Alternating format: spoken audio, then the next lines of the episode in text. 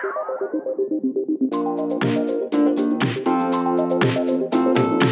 everyone, welcome to the Making Geeks podcast, a podcast for makers, dads, and geeks. And this is episode 101. Hey! And it is my pleasure once again to introduce you to my co host, starting with Mr. Josh Price. Hello, everybody. And also Mr. Mark O'Keefe. Hello. Can't forget about Mr. Wes Swain. Triple digits. And I am here and relieved we made it, Sean Jolliker. Yay. Is everybody reacclimating to their regular lives? Yes. I don't like refuse- it. I refuse to. This is crap. I want the Matrix back. I'd eat that steak in a heartbeat. I got home and I'm like, wait, I was supposed to come home with a 3D printer and a drone and all this other stuff and time to make. Well, so, someone came home with a drone, wasn't you? No, it was my brother in law. He, he won a drone. No, he bu- he Very bought he bought one.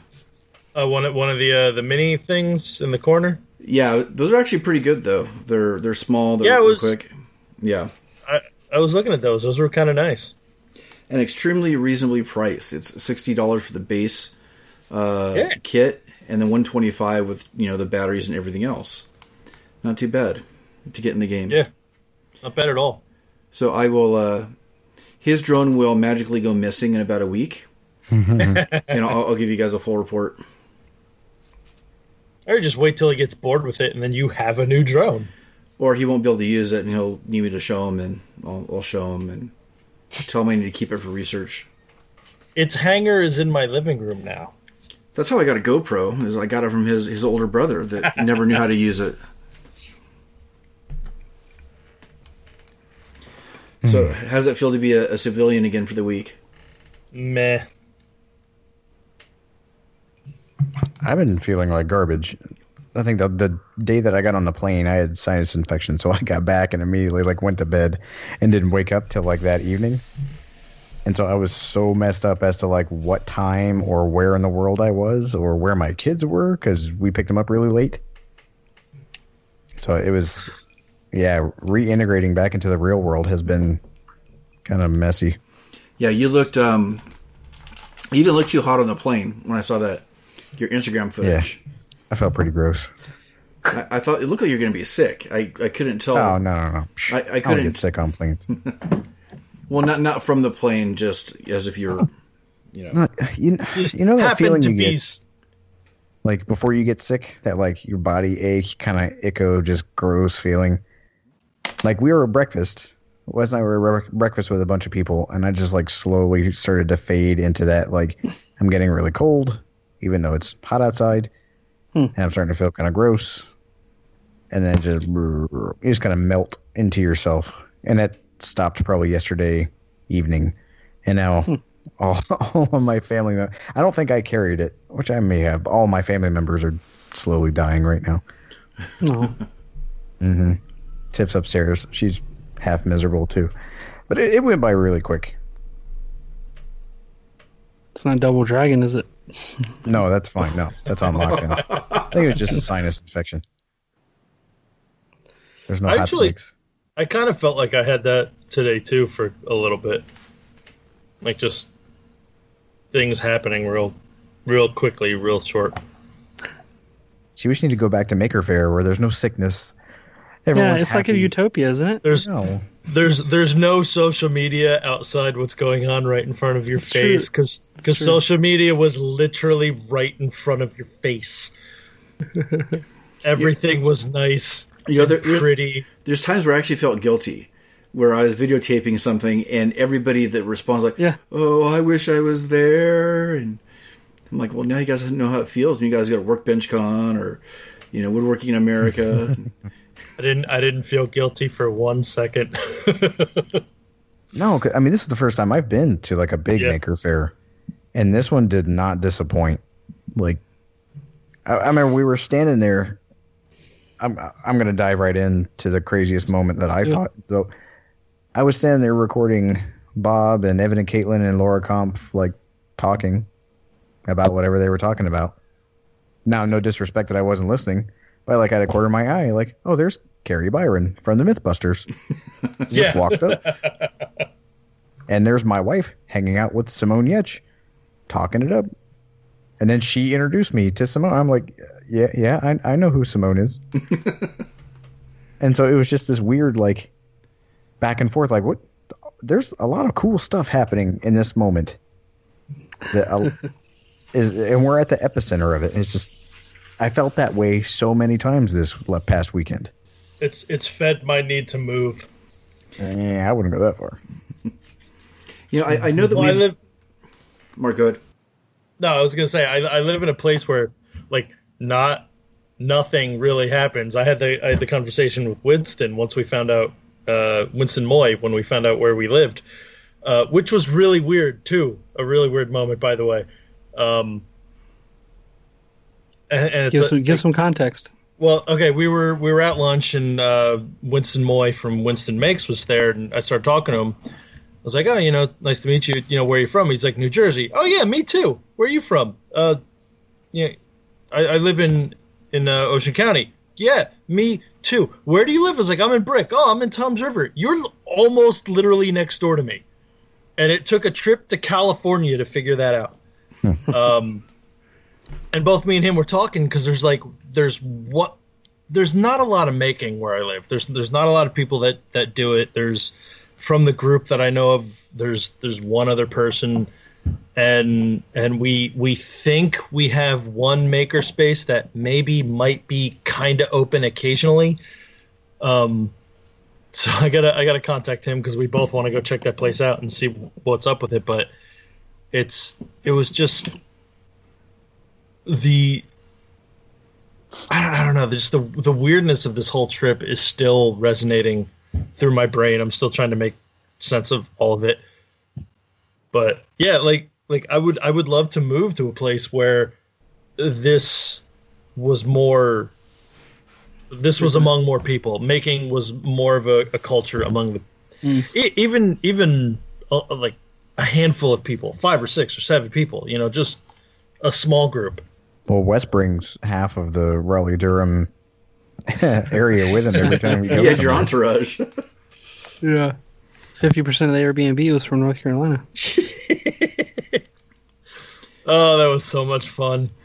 Also, maybe that's what it is. Is it you go there and there's so many fantastic things all around you, and you I, I don't know. I had this feeling that like, dude, anything is possible. Like there are no limitations to your creativity, and just it seemed this endless kind of wonderful, like, yay, let's do it kind of attitude. Then you come back to like the world where physics exists and like gravity is is here and you have to drive and there's like oh yeah this is the real world where that is some kind of like fantasy land What do you mean I can't call an Uber? I have a V. Oh, I gotta drive.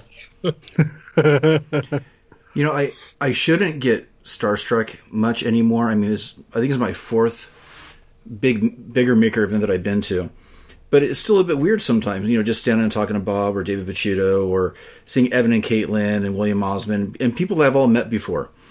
And there's still a weird moments that kind of set in of like, my God, I, I'm here with all these people, and you know, I know I'm in a sense part of the group, but you know, I'm still kind of on a, a different level. And it was even weirder when we were at the uh, get together on Saturday night for uh, Matter Hackers, and Laura Kampf came up and started talking with um, Raymond Mauder and my wife. And my wife started talking with Laura Kampf and getting all excited because another you know female maker in the space that you know my daughter watches. And then I only did this once the entire uh, trip. I took out one of my business cards and handed it to Laura. Don't know why but that was my way of introducing myself at that moment and she recognized it and Nice. and that was kind of weird for me because And I, then and then you melted.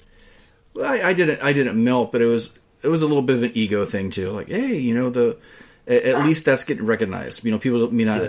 recognize me by by the way I look because I'm just another beardless you know beard, bearded guy in the crowd but having Beardless.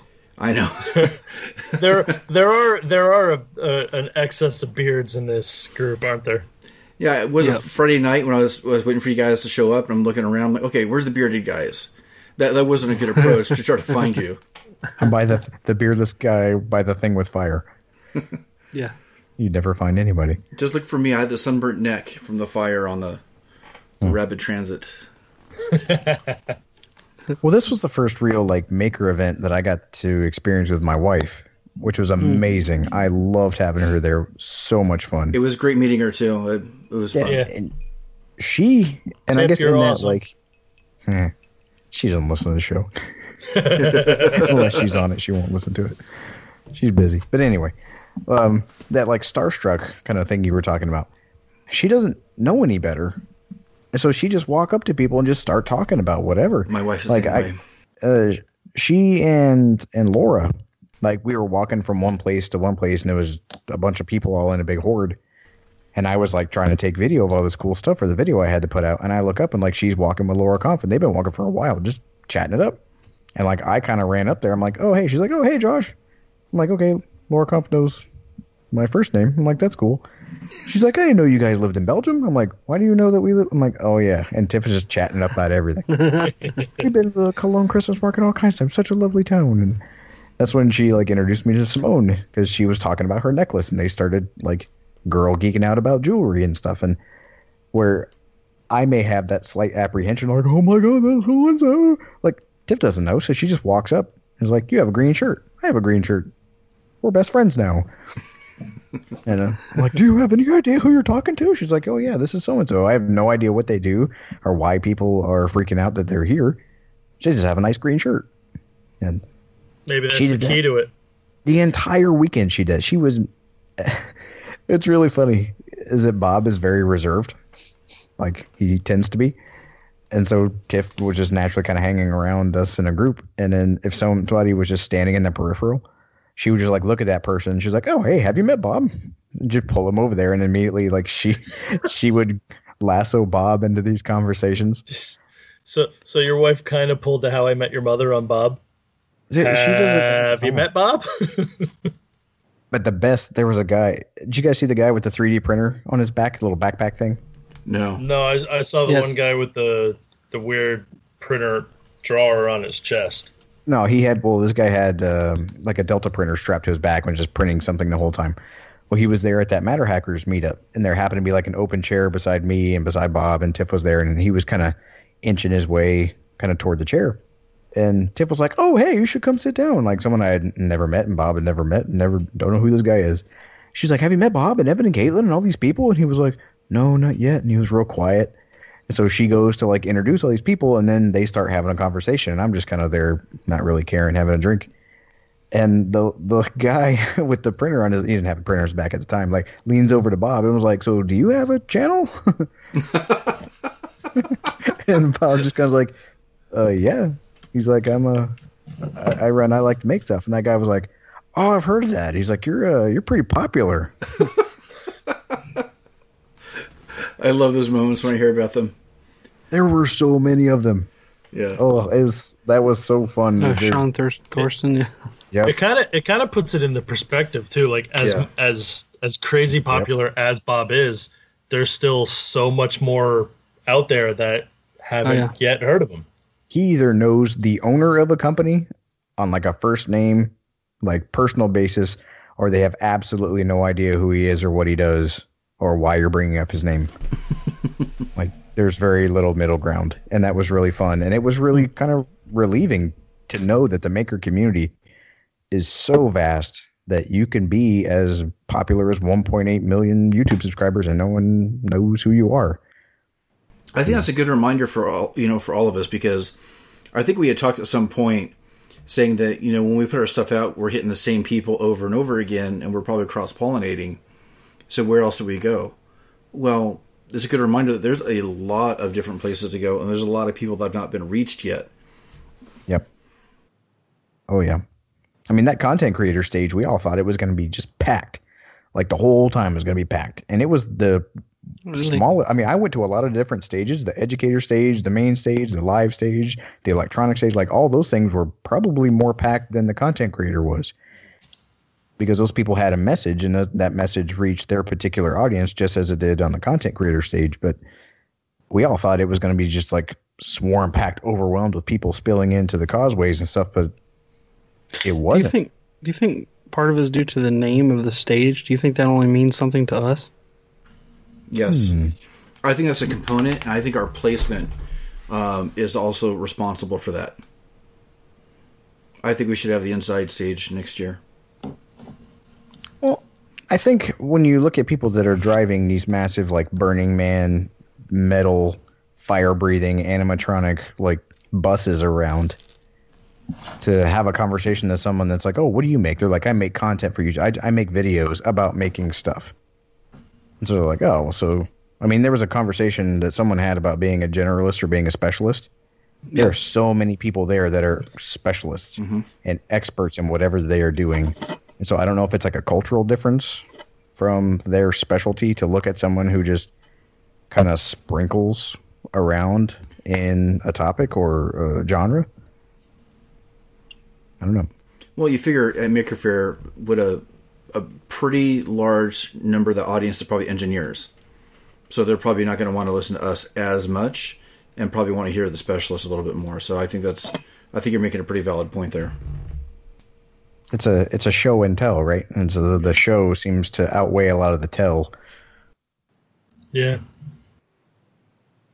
Oh, I mean, look at and, and to to the point, you know, Red Human. They they showed big time, and they got a they got a ribbon. Oh yeah, Just, just showing up. yeah, They got a yeah. blue There's ribbon. choice blue ribbon for that. oh cool.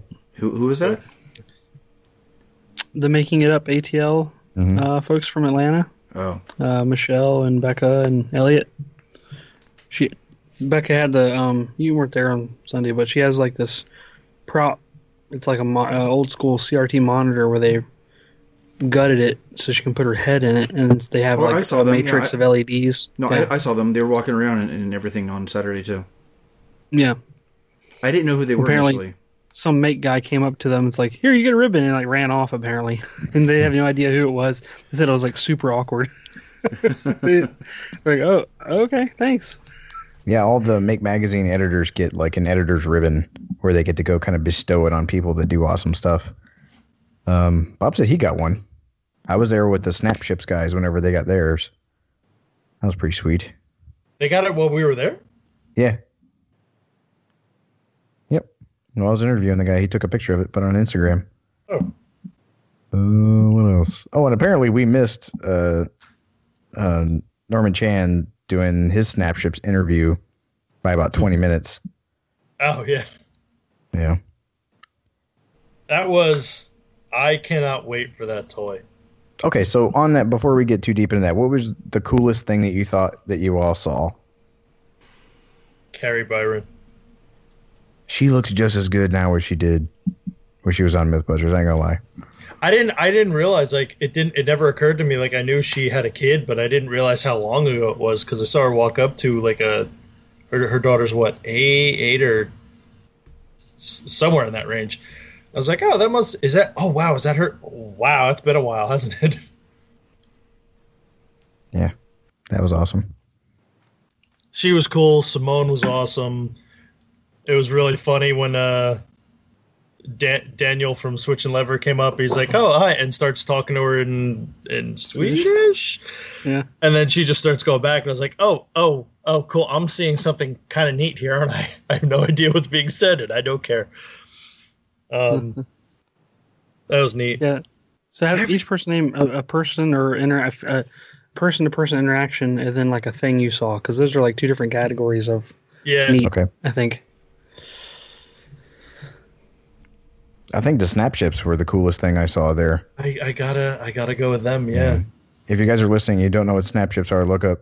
I like to make stuff too, and I interview the guy, and it's like a an interconnected kind of like a a model, but like a Lego set of it's like it's awesome looking spaceships. It is everything you've ever wanted out of a construction toy, and I can't wait for the for other stuff they do. It's gonna be so great.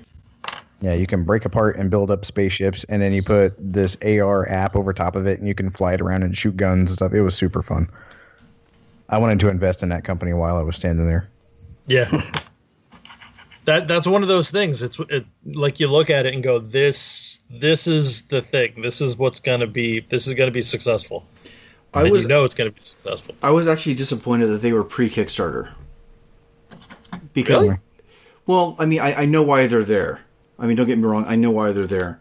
But I already wanted them to be at the next stage. I wanted to walk away with a kit. with your own kid. Because, yep. well, because I, I saw them before you guys. I saw them on a Friday initially. yeah.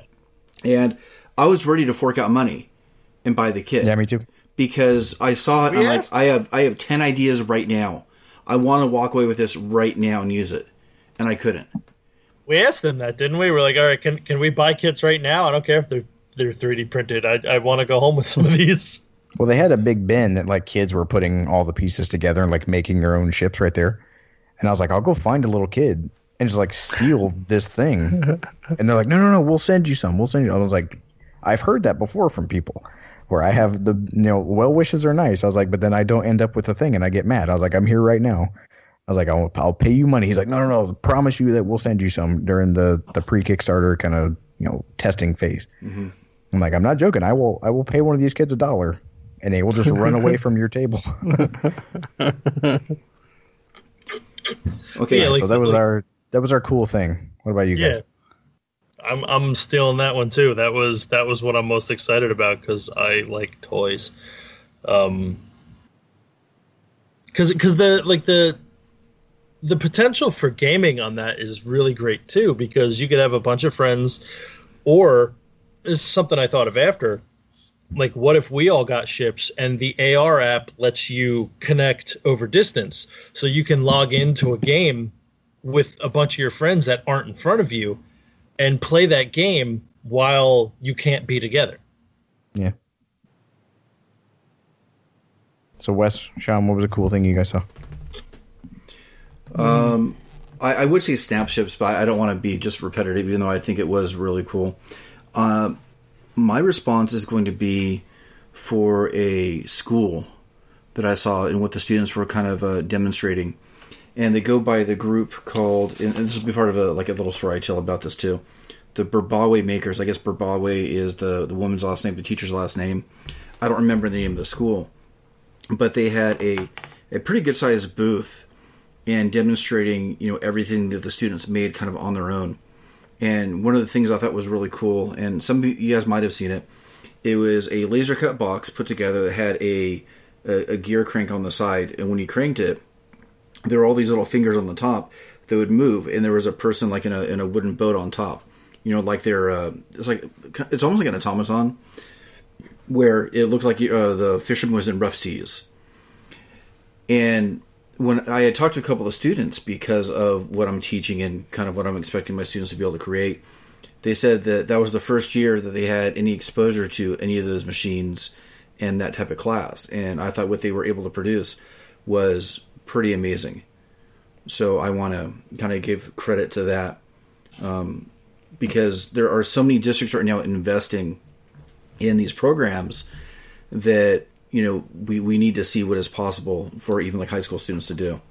The second part of the story, though, that's really funny is the once again the night of the get together with uh, the Matter Hackers get together. My wife um, was there and was talking, and she had seen somebody's um, earrings, 3D printed earrings earlier that were the, the little Mickey robot, and she had complimented the woman on the earrings, but then saw the same woman there that night, and she gifted my wife a pair of those earrings. Hmm.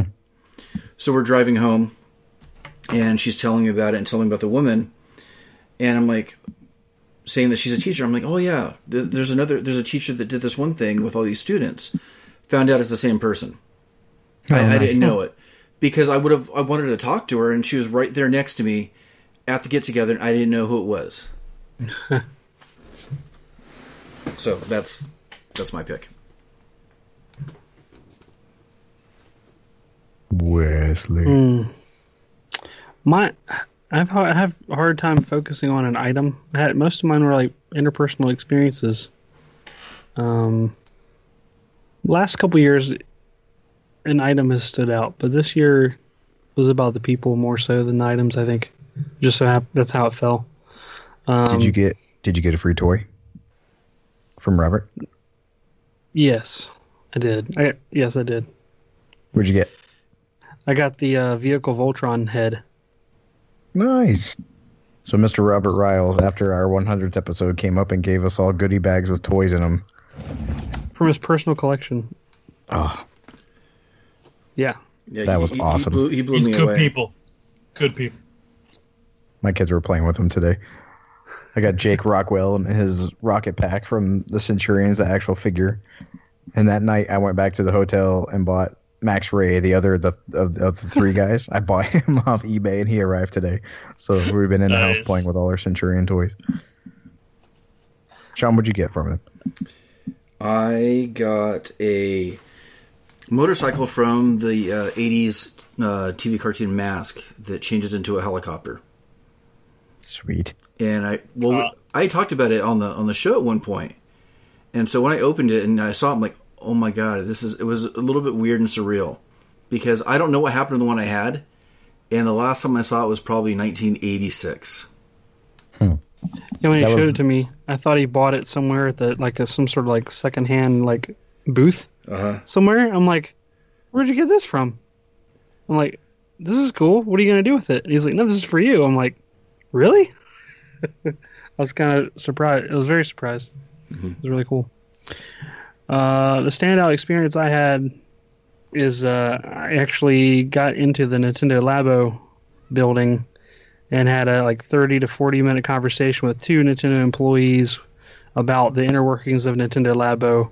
One of which was a developer who worked on it for like a year and a half to two years, and he actually created several of the um, the non-kit projects that you can do, like giving you inspiration to use the garage mode more. Like there, if you saw any of the videos, they had like a music box thing, it was like a big tumbler that they could, would crank, and it had like the different reflective tape stickers on the cylinder, and it would act like a music box. He designed that, and it's his hand in the video cranking it, which I thought was cool.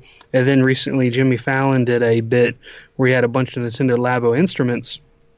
Uh, a lot of them were custom uh, for the different band members. They had like some drums and guitar ones and different things, and he built like a, most of them. He said and designed some of those custom for those people, so they would have a certain sound in the recording. Which I thought that was awesome. So I got it. I was like, "Can I get a picture with you?" and I was telling the projects that I was working on and some of the issues I had with the Labo. Uh, one of which is like sourcing the cardboard. I told him how much of a pain it was to find just the cardboard. He's like, "Oh, you can get the cardboard kits on uh, Nintendo.com. You know, with, for like if you want another keyboard kit or you know the different things." I'm like, "No, I don't want a project. You know, one of the I don't want one of the pre-cut. I don't want one of the pre-cut kits that are actually come shipping in the normal box. I want like a blank slate piece of cardboard with no cutting cutouts on it. It can say Nintendo Labo on it if you want to keep your marketing thing going on. That's fine. And I'm like, I just want the raw material. And he's like, that's why haven't we thought about that? He's like, I'll bring that up Monday. You're like, pulls out his little iPad, his little tablet, and starts writing his like notes. He wrote down like three things he was going to bring up at like some meeting that he he said was like fantastic um, feedback. And he gave me his card, and I gave him a card and a sticker. He said, "You'll watch out for." I told him about the project that I'm working on for the Nintendo Labo thing uh, that I should have done soon, and uh, he was very excited. Both of the guys were really excited about it, so it should be cool. That's awesome. That was a highlight. I'm glad yeah. you got in because I wasn't even going to try to stand in line and get in. Yeah, I stood in line before the gates opened. That's the only way I would do it. Otherwise, you've been in line for like hours. I just I was the Yeah. second person. so, um, besides that, just seeing people that I didn't expect to see in the audience uh, when we were doing our talk, which was awesome. I thought we did really well. We Just did. on a side note, I'm uh, very proud. I'm talking and I see like a face in the audience I recognize, but I've never met him before. And uh, he's never been to any events or whatever. And he comes up to the stage, and it was Wesley Treat. I don't know if you guys follow his channel, but you definitely need to check his stuff out. He does like lots of signs, a lot of signage and neon lighting, and really cool stuff that I haven't seen a lot of other makers do. Like the closest is Jimmy in that the way he does his signs, but they're different. Um, he does a lot of like the the rolled metals and uh, what do you call it the the break uh, things that you can fold the metal in like a Metal break. long linear Yeah, the metal break. um, fold. Um, he doesn't do the neon himself, but he does all the design and like in, someone else bends them for him, but he installs it and does all the layout and everything. And he weathers a lot of his signs, and it's just a big variety. He's got like a funny kind of comedy sense in the videos. He'll puts mess ups in there all the time, and he'll bleep himself cursing. Like, and it's just like the timing is like such a funny moment. Like something he'll get something so perfectly lined up, and then you'll just see this like thing just collapse in the background. And You hear like Burp! just his reaction is so real. It's great, and it, it's just awesome. I didn't expect to see him there. I didn't see his video where he announced he was going to go, and I was like, hey, I know that guy. That's awesome. And it's just kind of a guy that I haven't really talked a lot about, but I, I mean, we both have the same first name, so we have a kinship right there. He's like, "Hey, Wes, how you doing?" I'm like, "Pretty good, Wes. How you doing?" and a couple of What's times we were walking name? around together. Wesley Treat, maker of things. Definitely recommend checking him out. Yeah, that's another person that my wife introduced me to. Yeah, she got a shout out on his his uh, wrap up video. She was she was very yeah, happy. yeah. He had a fantastic wrap up video. I thought it was very touching. So I recommend you guys check that out. It's a good. Uh, it, it describes some of the things you get out of Maker Faire that you don't expect. Speaking of people, the I finally got to meet um, Steve Ramsey, which I've Oh, been yeah? want, yeah I've been wanting to meet him for a while because he's one of the three um, people that kind of inspired me to start all this to begin with. And I've already met the other two, which was you know Jimmy DiResta, and then I met Ben Heck last year at Maker Faire, And so now I met Steve Ramsey and I've met the trifecta. And he mm-hmm. recognized me and knew who I was too, which is, you know, always a little bit reassuring. Really? And helps, you know, it helps the ego a little bit. Mm-hmm. This was the first time that I guess because I've been in Bob's videos like a fraction of a second cumulative, people pick up on that. And Tiffany and I were walking around, and it happened about four times. It was very strange that people would just like, "Hey, it's Josh," and I didn't know they were talking to me. And another guy came up and he was like, "Hi, my name's Josh too," and I'm like, "Oh hell, you were talking to me." and I don't know what to do. And he would introduce me, and then Tiff steps in, which I was really happy that she was there because she steps in and starts chatting with people and is nice and sincere. And I'm just like, I don't know what to have. I don't know what to do right now. I was I was walking somewhere. Now I have to stop. like You have to have, to have like an entourage, like Adam Yeah, Savage like does. Bob usually Going gets stopped like that. I just I just keep walking around, and then people wanted to talk to me, and I'm like, oh boy, I don't know what to do now. Deer in headlights. I kind of had that mo- uh, like a, a brain fart moment after we got off stage with Electro Boom, because I heard I heard Wesley or I heard Wes talking to to Wesley, and he's like, "Oh, what? You know, there's another Wes. There's another Wes," and then I yelled for Wes, and then he came up and he's like, "Hey, what can I do for you?" And I'm just like, "Oh, not you." Oh, yeah, I saw that. looking for, and then remember and then he turned away, and I was like, "Oh, well, I'm the dick." Ah, crap! I didn't mean to do that. But then he stood in in the picture behind us. Yeah, he Yeah, photobombed yeah, our Yeah, yeah. our make a picture.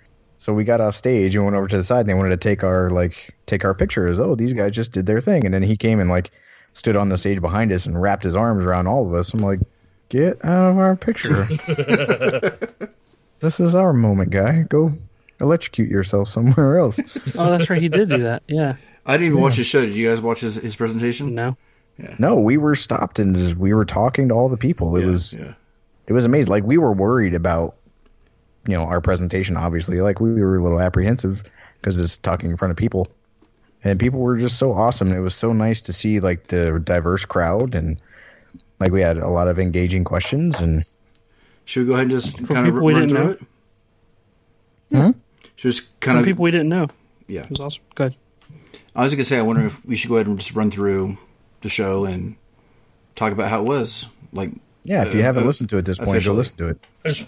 I just, want to clarify on one thing. this was one of those awkward moments I realized afterwards where Josh was like, Josh asked me, was my basement growing up creepy as a child? And I said, you know, I said, no, not really. It was creepy for other reasons. That implies horrible things. Yeah, I left that one alone. I didn't know what you were inferring. but I was like, no, my my house was creepy because it was it was quote unquote haunted. Now, the question of ghosts push aside. A lot of weird, unexplained things happen in my house growing up. A lot of them. And then there was a moment between Tracy and my my sister's husband who something weird happened to, to Tracy and he looked and went, Oh, thank God I'm not the only one and walked out of the room.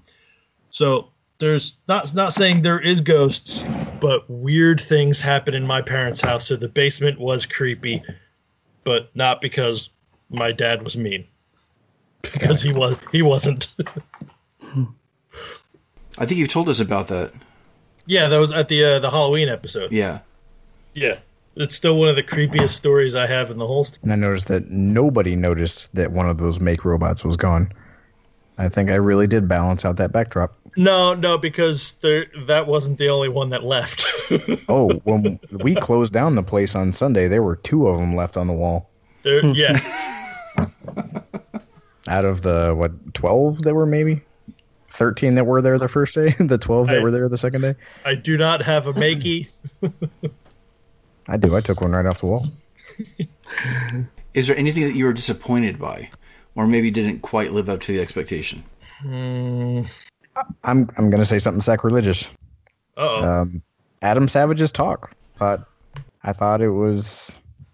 I don't know. Maybe he's just had been there a long time, and I mean he wrote it and it was prepared. He read off the thing, and it was about like proprietary information or and, or copyright laws and things, and it sounded kind of whiny. More than inspiring, like it was meant to inspire, but it was pretty much that like Congress is passing a law to try to extend copyright protection a long time because why should people make money off of their their inventions or whatever for a long time rather than de- just sharing it? indefinitely. Yeah, and I I mean I get that stance. But at the same time, if I invented something awesome, like it's up to me whether or not I want to make money on it forever or give it to the world. And it just it it came in my opinion, it came across just anti like anti corporation and it, and it just seemed kind of whiny to me. And I think that you can you can stoke the fires of creativity in a lot of different ways and then just complaining about copyright law didn't really do that for me. I think he's run into an inherent problem, and he's done this for several years now. And I think a lot of what has needed to be said has already been said, and so he's trying to find other places to go. And I think that he's looking at that copyright issue as something that might stifle creativity, um, because a lot of things have you know can be copyrighted that probably shouldn't be at some point. Um, copyright law right now is what about 100 years, I I think think. it's hundred years. yeah, so I mean, a- It used to after be seventy something. They got extended. yeah, so after after hundred years, it's no longer the original creator that really has control. Anyways, it's usually a corporation that has now taken over and has monetized things in a way that the creator probably never wanted or intended to begin with. And I think that's kind of what he was getting at. Um, but It's I, supposed to be public domain after that period. Mm-hmm. I believe, like Popeye is. yeah, so I, I think that he's looking at you know maybe for the greater good, especially being makers and, in the idea of sharing, which I think was supposed to be the backbone of his speech. But like I said, I think that he said a lot of what has needed to be said already in the last couple of years. So I, I don't know what else there is for him to say. Yeah, and I think my point to that was the the sharing of ideas and you're bringing everybody up and the rising tide raises all ships and that whole thing. Like, yeah, that's that's an admirable point, especially in that environment. But I think to to put a pin in copyright law and how he he specifically singled out Disney and Mickey Mouse, and like, are all these people chomping at the bit to like to defame Mickey Mouse? Like, Th- that one that's a weird example, but that that's almost like a another con, uh, you know topic for a completely you know for a whole show. Talk about that specifically. Definitely. Did you guys catch? There was one thing I wanted to listen to, but it just kept going on, and there was other cool stuff happening. Did, did you catch who he was watching? Usually, he announces like who he's been in some YouTube Oh, yeah. channel he's been watching. He's he's mentioned them like last year. The same people he's watching. who was it?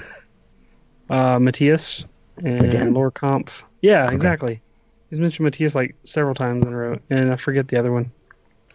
But it's not anybody we haven't heard. Okay.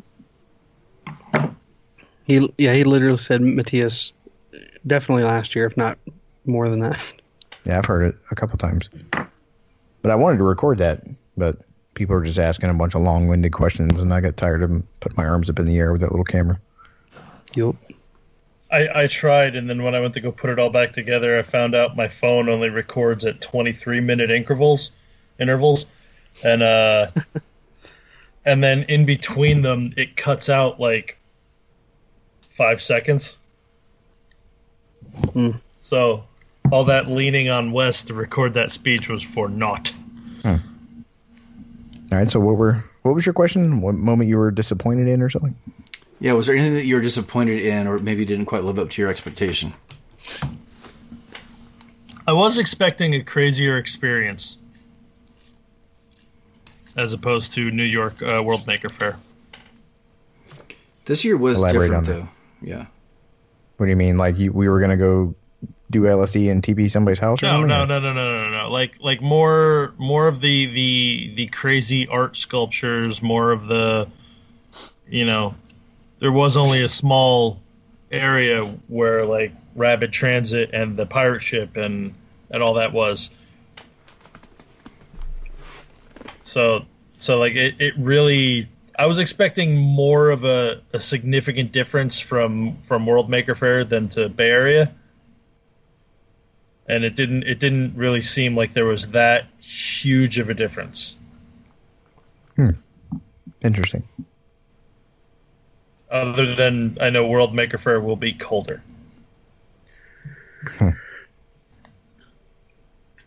Wes? Hmm. I was kind of disappointed there weren't. This is not a bust on make because apparently it was out of their control, but they didn't have the drone tent set up. Which in years past they would have like this circus size, like long, white tent that just had drone racing like course set up. They had like the nets and it was like really dark. Had like LEDs along the sides and it was like first person goggles with other screens up so you could see what their views were. Apparently the the league pulled out in the like a week before that or something or less. So it's not their fault. It would just I always enjoyed watching it. Never get enough time to look in there. Um, I didn't really have anything super problematic uh, that I can think of. Um, the organization was similar. I mean, it was kind of jumbled up compared to other years. They changed the locations of a lot of things, so I was sort of lost for a little while. But I guess they got a new organizer, and she took a different approach to things, which I think it worked out in the end. I mean, uh, I don't really that I had so many positives that Yeah, I had trouble focus. I have trouble even think of a negative, to be honest. true. I mean, the Airbnb, which is out of the purview of Maker Faire itself, but that whole experience was awesome. Uh, spending with all the the other five guys, uh, we had a nice little uh, collection of people. We had Mark and Robert, and we had David, which is another local maker here. We had Mark Schaefermeyer uh, from Utah, Make Tinker Share. That's right, right? Make yeah, make Yeah. sure. and uh, we had Daniel from Switch and Lever, which or sorry, Switch and Lever, which I never never met him before. I don't think any of us ever met him uh, in person that I know of. I think actually that's not true. He was at the New York one a couple times. That's what he said. But um, super cool guy. Uh, definitely happy got to meet him and put a, a face to the accent. Who brought some of But, the um, most interesting candies? Yeah. but yeah, everything was good. I mean, the distance to the Maker Faire was good from the Airbnb. Okay, the, here we go. The only negative, and this is outside the purview of Maker Faire itself. I'm gonna call them out. Red Robin, you guys, you guys dropped the Oh. ball. Yeah, it was terrible. It's probably one of the worst service I've ever had in in, in a restaurant. Uh, I set that guy up for success too. You did. We were not like a rowdy bunch. We, you know, didn't throw. You know, usually I'm in big crowds that I have. Sorry, my memory of having a large crowd at a restaurant goes back to the Navy days when those crowds were not very cordial. you know, like tipping tables over and you know roughhousing and stuff. Uh, we were, I would say we were a well-behaved bunch, and uh, we I don't My restaurant just- was empty too. It was terrible. for- It was empty. It was dead. I forget who was saying it too, but Yeah. whoever whoever's really like whoever would I think it was Wes or Josh, I can't remember which one, but one of you were just sitting there like, Why are you calling our names? You wrote our names down. Yeah, so it's I was on the- your paper. I was the mm. first person that that guy started talking. He's like, "There's going to be separate checks," and there were probably, okay, I'll give a little bit of context. There were probably 30 people in our group, if not At probably a little more. Yeah. But again, that restaurant was was dead, and I'm like, take people's names That way, you, you just call out a name and the food will go to them. You have the checks by people's names. My name's Josh. his walked in order. Chris. Yep. Yeah, exactly. Went down the line. And then they had all the different servers come out and just like randomly yelling out food. And some people had ordered the same stuff. And then that was after like an hour and a half, the food finally came Yeah. out. An So hour an hour when people water. finally got drinks. Mhm. And so it's, I mean, I've worked in food service. I don't know how many of you guys have, but it's, have. it's all about being organized. And there was no reason that that entire wait staff could not have made that much, much simpler. Because you guys went to a restaurant the, the following night. I was, I'm going to give them a shout out. Yeah, uh, not that was they listen, very- but it was a Mexican place called La Fonda Cocina Mexicana, which it was a family run Mexican restaurant. Uh, She was David- the happiest waitress I've ever seen in my life. David called and made the reservation, right, for initially like eight of us, and then he called him again. He's like, "Eh, "It'll be like eight of us or six of us at seven o'clock." And then he he's like, called him back. Yeah, I'm gonna bump it up to twelve. Is that okay? Yeah, no problem. Hey, he calls back again a little bit later. Hey, I want to see if I can bump it up to around sixteen people. Yeah, no problem. And then like half an hour later, he calls. This is several hours beforehand. Calls again. He's like, "Yeah, I want to." try to bump up the reservation uh, to like 35 people and you can hear the person like choking in the background like, um, normally they were cool. This time they had a problem. No, and they said, yeah, no, uh, no, no problem. And then we, we get there. Everybody starts showing up like well before seven o'clock. So basically, the reservation was meaningless, except they had like an area the restaurant sort of quarantined ready for us. But it was easily like half the volume that the restaurant could hold, probably maybe a third to a half. It was, and we had like three or four waiters, and they were all super nice. Took our orders really fast. Um, got our drinks in a, a, a quick amount of time, considering the volume. And the food was good. All the they broke up the check into individual um, checks uh, per table, and then even below that level. I mean, it was just there was nothing I could say bad about them. And actually, if any of us, sorry, any people that are listening attended that uh, dinner, if you guys could leave a drop a, a review on whatever review site you like to use, I definitely think they they deserve. I'm going to do it on Google reviews myself. Uh, Um, the servers were awesome. I mean, they all had a smile on their face, and it was such a stark contrast to the night before. It's just it, they deserve to be shouted out. yeah. I'm actually gonna, for the one downside, I'm gonna call out our Airbnb. Yeah. Oh. How do you only have a quarter ounce of soap for four days? And how do you not have curtains when every single window is lit 24 7? Hmm. Those are my only two beefs. More soap, more curtains. Otherwise, it was wonderful. Well, we had got the text message that, like, I had, I think, four altogether about that night where you guys went to the Mexican restaurant.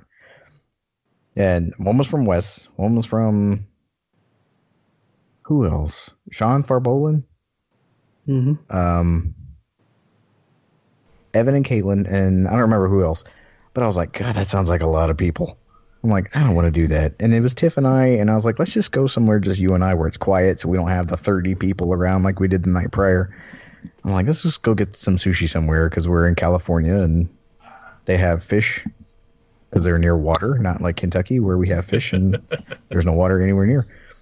So then we ran into Bob and Jenny, and then they were like, "Oh yeah, let's go eat sushi." I'm like, "Okay, you know, there's you know two more. That's not bad." And so we're waiting on an Uber, and Zach Kaplan, the owner of Inventables, walks out with Dan, the owner of Glowforge, and then we just start talking, and they're like, "Oh, we want to go get some sushi," and I'm like, "Yeah, that's where we're going." He's like, "Oh, sweet, we should all go along." So like, our little date became a triple date, which wasn't bad because Dan, I guess, had been to Japan many times and ordered in Japanese at this sushi restaurant. It was it was pretty baller. We had no idea what he was ordering, but he sounded legit and ordered some sake and we all sat there and just like nodded mm, intelligently like yes i'll have the fancy word that he said. And he pretty much ordered for the table. Uh, but it was a good time. But yeah it was our our intimate little date became kind of a business dinner which wasn't bad. They were really fun people and they were talking about kids and i guess zach had been researching flat earthers for a while so that was half of the conversation which was really funny because he was like, "Have you guys heard about these people?" That I would have loved to have been on that conversation. Oh my god. It was it was it was pretty good. so we didn't have thirty people's worth of tacos. We had some sushi and some pretty good conversation with uh, owners of some pretty baller companies, inadvertently. So it was pretty neat. So we going again next year? Oh, ooh, huh. It ain't cheap, if if I can afford it, yeah. man. Uber's back and forth, which we split with Bob because we were going to the same place, but still, the food there, man, food was so expensive at that place. I had Uh. on on my way out. I had I tried to get breakfast at the airport. So the cheapest I could get was a twenty dollar bacon, egg, and cheese with hash browns, and their hash browns are potatoes. And yeah, it was nuts. It was. I've never been in a place where I had trouble finding food. Like even where I live, there's a 7-Eleven somewhere. You can get, at least get a sandwich. we ate at some delicious breakfast place called Apple Fritter. So if you go to Bay Area Maker Faire again next year, anytime those listening, you go look up Apple Fritter and you will not be disappointed. It's Jimmy. I do want to if if I do end up going there again, I do want to do non-maker. Like I want to catch the sunrise because I'll be up anyway. Um, I want to. Josh, some of the buildings you saw were incredible. They looked like old monastery type buildings in your video, or was that was that Bob? Oh no, that was at the Palace of Fine Arts in San Francisco. Yeah, I would have loved to have seen that. That was gorgeous. Yeah, so we got in Thursday and didn't really have anything to do on Friday. You guys were just on like San Francisco is a peninsula. You guys were on the right side and we were on the left side, and we eventually kind of we we didn't really meet, but we were in the same area eventually. But we, yeah, we started on the left side and just kind of hung out there. Someone told us over by the Palace of Fine Arts where we were is Industrial Light and Magic. Had no idea. Somebody saw my Instagram story and told me all about it. Yeah, Sean, you guys were over there too, and we didn't. We were an hour cross behind paths. you. So we just got to walk in the lobby of Industrial Light and Magic where there's R2D2 and Darth Vader cool. statue and like that was crazy. And then we just walked across town to the piers where you guys were. And we just I mean, no one really knew anything in particular. We just kind of I picked a starting point. I'm like, let's go cuz Jenny wanted to go to a park. She wanted to see greenery. I'm like, well, that looks green around there and there's a fancy building that I saw that was in the rock. let's go there and then we just someone else told me to go somewhere else and then we i asked where you guys were and this is well let's walk over there i think i ended up walking 12 or 13 miles that day It's a long way. just meandering about town it was pretty nice I want to comment really quickly on because I didn't say what I was kind of disappointed with or one of those things. buddy. Um, I would like to see, or you know, they had a little bit more last year and the year before, but I would like to see a little bit more sponsorship. I, I know that Make is you know its own entity and company, but because of the spirit of what they represent, I think I would lo- I'd love to see more corporations where other companies kind of contribute. Um, in years past, I think Microsoft has has you know had stuff there. Um, I don't know why Tesla, SpaceX, you know, you're in Silicon Valley. You're you're you're not that far away from some of those really big companies, and I would love to see a little bit more cooperation um, in the spirit of making and sharing and all those things. And I think that would make the event even better in, in some ways, but but not to overshadow what what individuals are doing either. I think there's a delicate balance between those two things. I think the, the individual still needs to kind of stand out and kind of be the star but I think that having some of the other companies help pay for the party a little bit um, would be helpful and appreciated. Yeah, we're already using their products anyways. I, I, i, I saw think lexus had a car that was there i don't know what was so special about it or why they decided to bring a lexus into the expo center at maker faire but yeah tesla seems like it would be a pretty perfect fit yeah. So, mainly that. I had buckets of fun, you guys. Yep. Yep. So that where does this stack up on the uh like get-togethers? The woodworking in Americas, the woodworking shows, other maker fairs, like, and because those trips are expensive. So if you could recommend one of those shows to somebody, let's say that it's not near their house, they had to go travel to one of them. Which one would you recommend? Wes? Hands down, this one, no question. This one pushed all the other ones to the side of a cliff and like suplexed them off of it. I, I would say this one. I think the, the biggest challenge is simply time, and and you know personally, it's time. I I want Mm. I need another full day that I could dedicate just to hanging out with you guys and other people, and because I only need really one day to see the fair, but I need a couple days to spend with with people and making those connections. Those are the things that Yeah. last even longer than going around different booths and looking at what I want to buy. It seems kind of crazy, not judging, but just from a generic point of view, that you live the closest out of all of us, yet you spent the least amount of time there. It's uh, my job. for whatever reasons, you know. I know. Yeah, yeah, I'm yeah. just saying. Yep. Just from a pure view point of view. Well, no, no matter where I've traveled, though, it's been that way. You know, Boston was the same way. hmm Mark, what about Start- you? Um, I would say a Maker Faire, either this or New York, is is definitely whichever one you're closest to to to get the cost down. Um, either either one is more than worth going to. Um, I mean, the only other real meetup I have to compare it to is making it 100, and that was a little that that's a little unique in what it is or what it was. So yeah, I, w- I would definitely say one of these two. You know, Yeah, I would I would agree. I mean, comparing it to like the woodworking shows, because those are really popular. Sean, like you're talking about, about someone in California who gets to miss out on workbench cons and woodworking shows and that type of thing. Yep. Like, I loved this because at a woodworking show, you can walk the floor to see all the exhibits, and ten minutes you're done. I mean, it's it's a trade show, and there are some people doing demonstrations, but mostly it's people trying to hawk their products.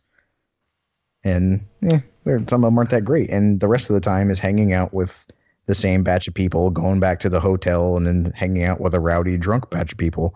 Yes. Whereas here, like there was enough time in the three plus day, like I'll say three days, to like hang out with everybody. So many people were there, not just people within our own little making community. Like, Mark, you got a picture with Kari Bry- Byron, man. Like, you got to see celebrities. Like, um, That- Conan O'Brien was there, walking around yeah, like so to hang out with the people that you see and that you admire and the people that are like are your internet kind of friends and to go around and see all of the crazy fantastic things and inspiring things and educational things and things to buy and like there was never a moment where i was like well, what do you want to do now it was yeah.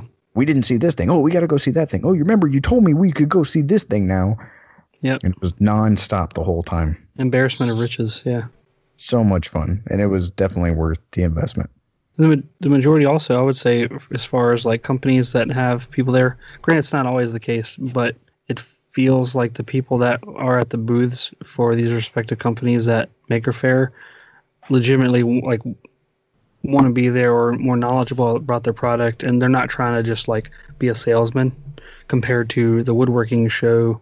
In my mm-hmm. experience where it could be like a guy who's just working the weekend or is like he travels to the shows he doesn't actually have any affiliation with the company and you know he's the sham wow guy for product X essentially.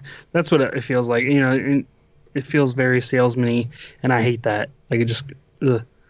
but over at Maker Faire I don't feel like I'm being hassled as they walk by a booth you know, I've had people at the maker at the woodworking shows act kind of like carnies in a way. Like they're like, "Hey, man, Yeah. come check this out," blah blah. And I hate that. To me, that's the equivalent of like knocking on my door or ringing my doorbell and soliciting my house, which is like one of my top pet peeves. Hey, Space Kitty, Space Kitty, come here. You need this. Nah. Come here, Space Kitty. No. But instead, here you can go see the director of sales and marketing Yeah. for Matter Hackers, or the owner of Glowforge, or Right. the guy who built Josef the very Prusa. first Printrbot, or Joe Prusa was hanging out. So rather than being heckled by some uh, some weekend salesman, Yeah. you can go talk to the owner or designer or developer, like Wes went to go talk to the Labo guy. Like you get to talk to the people that make this stuff and develop this stuff and take pride in this stuff, and they're just right there. So I have I have a question for you guys. After going to Maker Faire, what are you most inspired to either look into more or to make right now, as a result of being there? Google's uh, automation kits.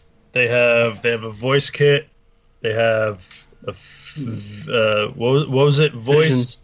voice, vision, move, and motion. Are those the ones they were two selling aren't there? out yet. Yes. The other two are not aren't out yet. Yeah, there were only two, but there was uh, me, me and the guy who was talking about it had the, the same idea at the same time. So I was I was kind of happy in myself that I came up with a good idea when someone smart came up with it too. Um, so ba- basically, they have these these Google kits that are, are kind of the the Google AI, but they're not constantly listening. You have to hit the button. So you hit the button on the Vision kit, and it, what the guy say it could track up to 139 faces at the same time, Yeah. and um, you can tell it. You know, let, let's. I I don't want to say my idea because somebody else will make it. Uh, but you you c- you could tell it to look for something in a room, and it'll find it.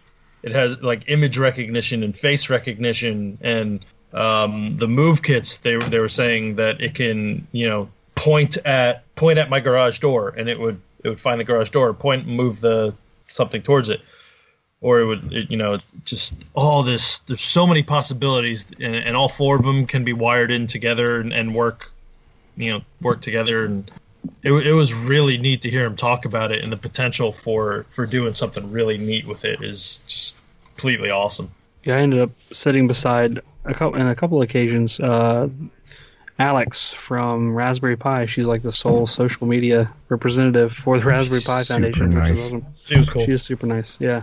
So I'm more inspired to use Raspberry Pi in my projects versus Arduino. Not, I mean, if Arduino had sat beside me, I might be thinking the other, might sway the other direction. But she was aware of my projects. Um, she seemed very like engaged and actually interested in, you know, my stuff, not just like, oh, show me what you got. Okay, that's neat, and then move on to the next person. Um, and actually had like a good conversation with her s- several times. So uh, I've got several ideas that I was already going to use the Raspberry Pi, but I'm I'm thinking of other ways to use it in manners I hadn't considered. Because I mean, their in, their Instagram has like hundred thousand followers, so I'm like, yeah, let's get some exposure through that. That'd be nice. But their YouTube, that's what she was talking about. That she, they needed, they needed people to design new cases for their new uh, Raspberry Pi that just came out. No, no, I wanted to get more into 3D modeling, like going to see the snap ships or going to see a lot of the people that had made prototypes in 3D printers, and talking to Dan from Glowforge. Like he had this dice tower that had like you know finger joints, which are pretty common, but they serrated the inside of those finger joints so that you had to snap them together really hard. And he's like, and that thing held like glue. He's like, there's no glue in this, and it was solid. And just trying to build up, right? So I use a laser cutter right now. A lot of stuff that I like to make stuff for, like making plaques and things. And it's a lot of two dimensional and like the 3D prints that I get. I can I can design something really quick, which I've done at work, but I can usually scope through Thingiverse first. And now I'm like, I want to design stuff myself. Like I want to build a big thing. Like there's no reason that I can't. Like I can build a mm-hmm. big thing and I can chop it up and I can assemble it all together and just seeing how I have access to the same technology and the same infrastructure and machines that a lot of these people there have, and I am underutilizing it all. Like I am not doing what I should. I'm not being a proper steward of all the stuff that I have access to, and they made me want to step my game up pretty dramatically. Sean, about you? I'm probably more motivated than I have been in a long time to start the pinball project, but scaling it down with, um, you know, something simple like getting some servos working off of a Arduino board. I was talking to Sony at Maker Faire, and they're entering into the, uh, you know, the Arduino board space. Although they're not, they're not Arduino. They're using their, I guess, their own pro- proprietary boards that they've been using for years to power their own products and now they're releasing them to the public. So they asked for my information, and I'm talking, and I actually might get a, a kit or something from them. So I'll, I'll mess with that too. But also, more than ever, I, I'm really adamant at getting a, a 3D printer. Um, I think I'm just going to maybe um, you know, just do it and beg for forgiveness later at some point here. I'm just trying to figure out which one to get, and I think I'm going to be on my way. I'm I'm kind of tired of waiting, and I I want to start building my knowledge base with it and getting understanding how it works. That way, when I really have the use for it, I'm I'm ready to go. I don't need to spend that time then trying to. Well, the monoprice guy said that he would be sending, I guess Bob and I, uh, some of their printers because I told him how like I've used it, but he hasn't. People keep asking us for less expensive recommendations for printers because all the big name people send them and they're super expensive. So he rattled off, I think, three different machines that he wanted to send us to test out to hopefully, um, you know, recommend to people. So the monoprice mini, the version two that's out right now, like it's less than stellar, but they had an updated version that fixed all of the shortcomings that the version two had and looked pretty nice. But again, I haven't tried it. So there's When you get that model number and if it works out, let, let me know. I, I might look into that one then. I think we So are we gonna the downfalls of not sitting next to each other. Um, I, I I think we Yes. covered what are we geeking out about. Hmm. Yeah, I, I think we kind of integrated that into majority of the show. hey, you guys. So You guys know anything there's, lingering, there's a Star Wars movie go. coming out tomorrow, right? Oh yeah, Allegedly. I heard. yep. We'll have to schedule our time so we can get our yeah. our I resident think I'm guest in supposed to go again. see it tomorrow. You sound excited. It's like I going feel- to the gym. Like, yeah, I need to. I'm pretty sure it won't be as bad after I leave, but like, Uh, I might be. it's another might be Star Wars better movie. I guess if I have to. Like, ugh, I got lead feet walking in the door. We're know, such right? spoiled geeks. Apparently, it's gotten good reviews. I haven't read those reviews. All I've heard is that apparently it's gotten good reviews. I'm I'm going into it looking at looking at it as a buddy comedy between Han and Chewie. Hmm. As long as there's some quips and some funny bits, I'll be happy. As long as it's better than Thundercats roar. Oh, don't no no no. Oh,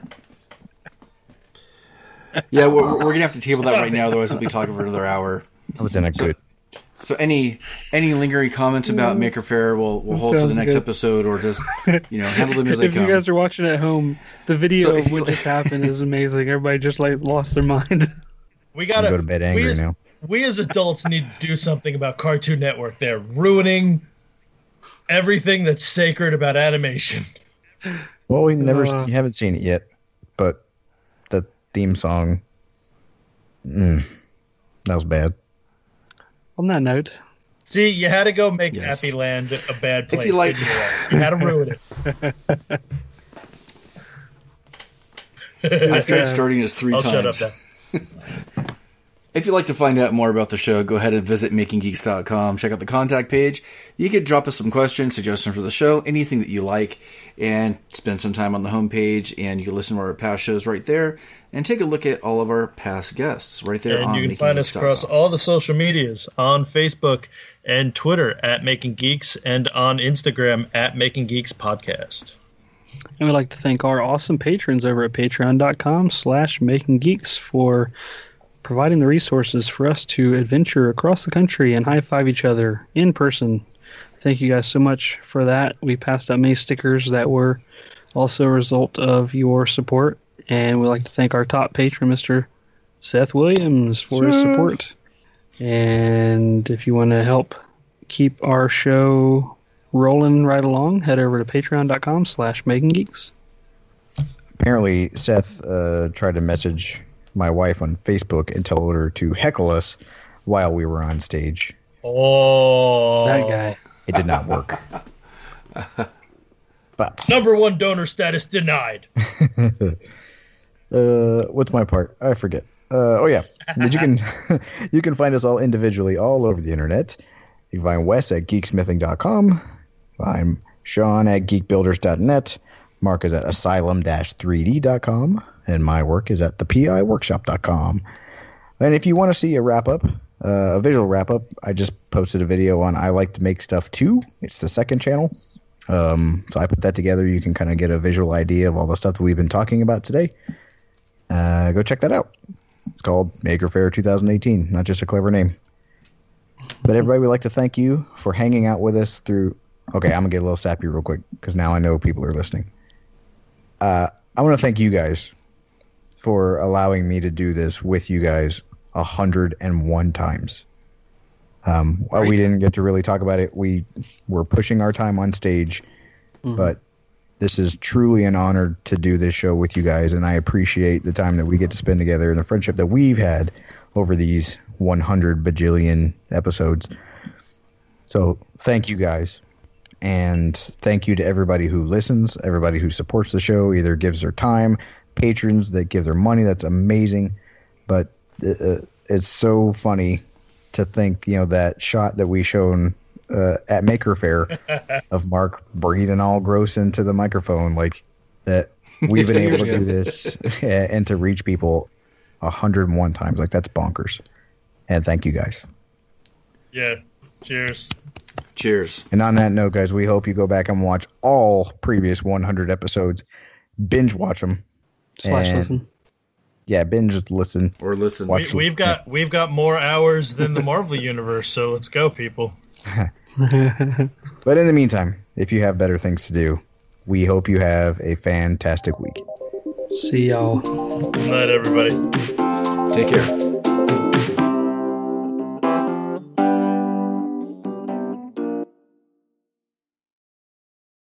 It's like, you have a green shirt. I have a green shirt. We're best friends now.